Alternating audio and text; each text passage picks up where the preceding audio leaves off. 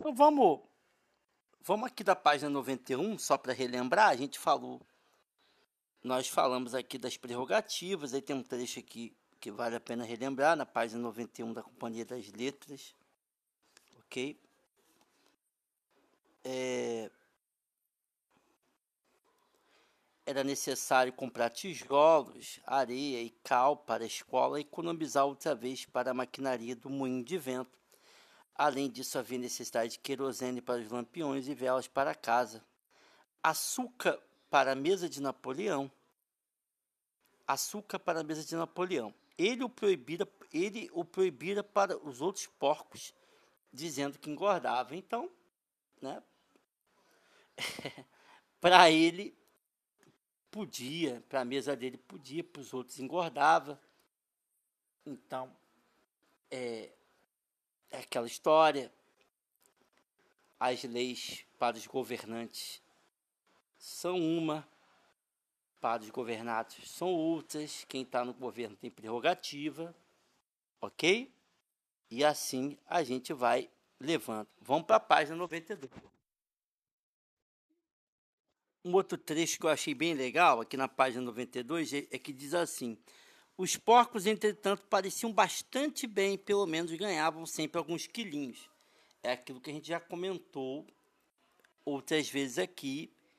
É, em momentos de dificuldade, quem paga é o povo, a gente citou aqui a pandemia, mas os governantes, parece que né, para os governantes, a pandemia não foi tão ruim assim não teve diminuição do salário, a vida seguiu, né? A vida seguiu sem diminuição do salário, continuaram com as suas prerrogativas. e ficou tudo bem. Um outro trecho que eu queria falar com vocês é tá aqui, ó, na 92 ainda. O campinho junto ao pomar já fora semeado com cevada, e logo transpirou a notícia de que cada porco estava recebendo diariamente a ração de meia garrafa de cerveja, sendo que Napoleão recebia meio galão e era servido na terrina da baixada de porcelana. Mas se existiam grandes agruras a arrostar, estas eram compensadas pelo fato de a vida ter agora muito mais dignidade. Ok? Eu vou ler de novo aqui. O campinho junto ao pomar já fora semeado com cevada e logo transpirou no que cada porco estava recebendo diariamente a ração de meia garrafa de cerveja, sendo que Napoleão recebia meio galão e era servido na terrina da baixada de porcelana. Mas se existiam grandes agulhas a arrostar, estas eram compensadas pelo fato de a vida ter agora muito mais dignidade. Então, assim, os porcos estavam sempre se dando muito bem, recebendo muita coisa, tinha dificuldade, tinha, mas essa dificuldade compensava, compensavam, né? No final das contas compensa. É melhor agora do que na época do Jones e por aí. Okay. Então, o que era, o que é passado? O que me parece que o George Orwell quer indicar é que o que é passado de geração em geração, e isso não só aqui no Brasil, até porque o, o, George Orwell não é brasileiro, mas se aplica ao Brasil e creio que em, muitos, em, se aplica a muitos países do mundo todo, Inglaterra, Rússia, Brasil também, Estados Unidos. O que parece que ele quer dizer é o seguinte: o povo precisa aprender que se não lutar, o povo precisa aprender que se não lutar e não se esforçar, nada de novo vai acontecer. Então, o povo é ensinado desde muito cedo pelos seus governantes que ele precisa sofrer, que ele precisa lutar, que ele precisa se arrebentar mesmo, precisa ter escassez, que precisa trabalhar muito tempo, passar fome para fazer o moinho. Porque se não for assim, não tem vitória. Quem não luta não vence. Ok? Então, essa ideia de que você tem que sofrer para conseguir algo de benéfico por todo, essa ideia é passada de geração em geração e o povo costuma abraçar essa ideia. Não, a gente tem que sofrer mesmo, ganhar pouco, ter uma alimentação de merda. É isso mesmo. É normal, os governantes merecem mais. A gente não estudou, a gente é um bando de, de fudido mesmo. E, e tem que. É isso aí mesmo. Então essa ideia é passada. O George Orwell parece dizer: olha, não, não engula esse tipo de ideia, ok? Existe algo histórico que os governos costumam fazer, que é o famoso distrair a fome do povo. Ah, vamos. Isso é história, tá, gente? Quem, quem estuda história, não só a história do Brasil, como a história da Europa, do mundo todo, do mundo todo, de vários países, vai encontrar isso que eu estou falando na história. Os líderes, os governantes, costumam dar um cala-boca na sociedade. Eles costumam distrair a fome da sociedade com festas e celebrações, né? Então bota lá, lá em Copacabana, um show lá público, público lá em Copacabana, é só chegar do Roberto Carlos. Roberto Carlos vai beijar a flor lá e vai tacar. Vai ser um pô, espetáculo. Bota lá em Copacabana né? Em, Cop em Copacabana não, teve um show em São Cristóvão, isso aconteceu, ele até gravou um CD, show público, gratuito, do seu Jorge em São Cristóvão. Faz um outro que também já teve, parece, em Copacabana da Ivete. O povo gosta, o povo gosta de festa. Aí rolam os fogos. Isso é muito bom, porque isso distrai a fome do povo, distrai o sofrimento do povo alegra o povo, o povo vai gostar, vai falar, ó, oh, que legal aqui, a prefeitura, o governo se empenhando para trazer alegria para a sociedade, olha que beleza. E um povo que, que sorri, um povo que, que, que grita, que festeja, que dança, não vai protestar. Veja aqui o, cap, a página 23. Quem mais gostava das manifestações espontâneas, espontâneas eram as ovelhas.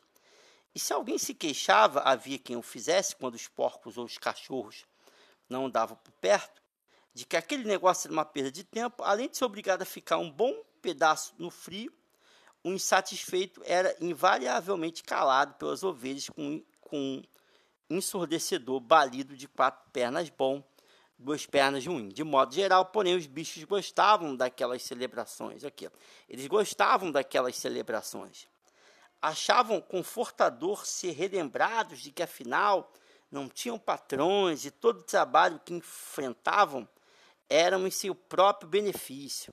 E assim, as custas das cantorias, dos desfiles, das estatísticas de garganta, do estrondo da espingarda, do cocoricó do garnizé e do drapejar da bandeira, conseguiam esquecer que estavam de barriga vazia lá conseguiam esquecer que estavam de barriga vazia, pelo menos a maior parte do tempo.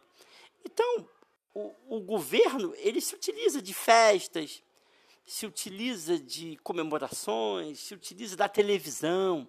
Né? No, no outro livro do George Orwell, 1984, tem uma mensagem assim do poder da televisão, a pessoa ficar ali na frente da TV ali, vendo ali se distraindo com coisas. É, o governo tem táticas e estratégias para fazer o povo esquecer da fome e, e, e não pensar em protestar. Não interessa ao governo que o povo tenha educação. Não interessa ao governo que o povo tenha senso crítico. O governo não gosta que, que você discorde. O governo não gosta que você se levante contra. Por isso que Roma, o Império Romano, andava de mãos dadas com o cristianismo. Ok? Por isso que o estoicismo lá, que, que o pessoal fala, o pessoal fala tanta merda, né? é, ah, não, porque meditações do Marco Aurélio, era imperador. Marco Aurélio era sensacional, era imperador, mas ele estava do lado do governo. Então, quando o Marco Aurélio prega que você não pode deixar suas emoções vir, vir à tona e você tem que ter perseverança, você tem que ter resiliência para aguentar. Tanto Marco Aurélio quanto os históricos da época que lideravam estavam querendo dizer o seguinte: olha, aguentem aí o chicote firme. Então as pessoas falam muito do estoicismo hoje, mas não falam do que está por trás do estoicismo. O estoicismo foi usado amplamente na época do Império Romano para domesticar o povo, para que o povo aprendesse a sofrer calado, para que o povo aprendesse a sofrer com resiliência, para que o povo perseverasse na obediência. Por isso que registros históricos e especialistas falam que Sêneca trocou muita figurinha com o apóstolo Paulo. E não é à toa que o apóstolo Paulo vai colocar lá na epístola, né, das cartas, na epístola, nas cartas aos romanos, eu não lembro se é no 12 ou no 13, ele vai dizer assim, é, estejam submissos às autoridades. Quando você obedece às autoridades, você obedece a Deus. Então, tanto a igreja quanto o estoicismo controlavam a sociedade, determinando que elas deveriam obedecer às autoridades. Por quê? Porque eles não queriam, eles não queriam, eles não queriam que os liderados pensassem e confrontassem o poder. Ok? Eles não queriam que os liderados, o povo, confrontasse o poder. Então, como é que você tira o poder de confronto do povo? Quando você tira dele a possibilidade dele pensar, a a possibilidade dele raciocinar, a possibilidade dele questionar, discordar. Quando um povo não tem senso crítico, ele não vai discordar. Então, ele vai ver TV, ele vai ver a festa do seu Jorge, da Ivete, vai, vai comemorar, né? Percebeu que um, um imposto da, da bebida, do álcool, caiu bastante. A bebida não é bebidas assim, né? Cerveja, né? Até outras não são tão caras assim. Né? Se, se, se nós tivéssemos um governo sério, o imposto da bebida seria altíssimo, porque faz mal para a saúde, mas não. O imposto é relativamente baixo. Por quê? Porque o governo quer que o povo beba. Porque quando o povo bebe, o povo esquece dos problemas, o povo fica mais tranquilo, o povo ri, ok? Então, aqui diz, conseguimos é, do estrondo, da espingarda, do cocoricó, do garnizé e do, e do bandeira. Conseguiam esquecer que estavam de barriga vazia, pelo menos a maior parte do tempo. Então, o governo gosta de distrair, distrair a fome com festas, com celebrações, para que eles não para que o povo não pense, para que o povo não tenha o senso crítico, ok? Só para a gente terminar, adivinha quem apareceu aí na história? Aqui na página, no finalzinho da página 93, em meio ao verão, Moisés, o corvo, reapareceu inesperadamente na granja após uma ausência de vários anos continuava o mesmo, não trabalhava e contava as histórias de sempre a respeito da montanha de açúcar cande, encarapitava-se um toco de árvore e arengava durante horas para quem quisesse ouvir. Para quem não sabe, o Moisés, aqui no livro, ele representa a igreja, ok? Então a gente vai falar do Moisés na próxima, a gente vai traçar algumas pequenas linhas do Moisés, não muito, porque a gente já tratou no início do livro, mas Moisés apareceu aí. Moisés é, era o corvo do, do Jones, era o animal doméstico, digamos assim, do, do Jones. Ele resolveu aparecer aí, já agora no final da história. Ele representa a igreja, representa a pregação do céu, do paraíso, ok? Então depois a gente vai falar dele aí. Até amanhã.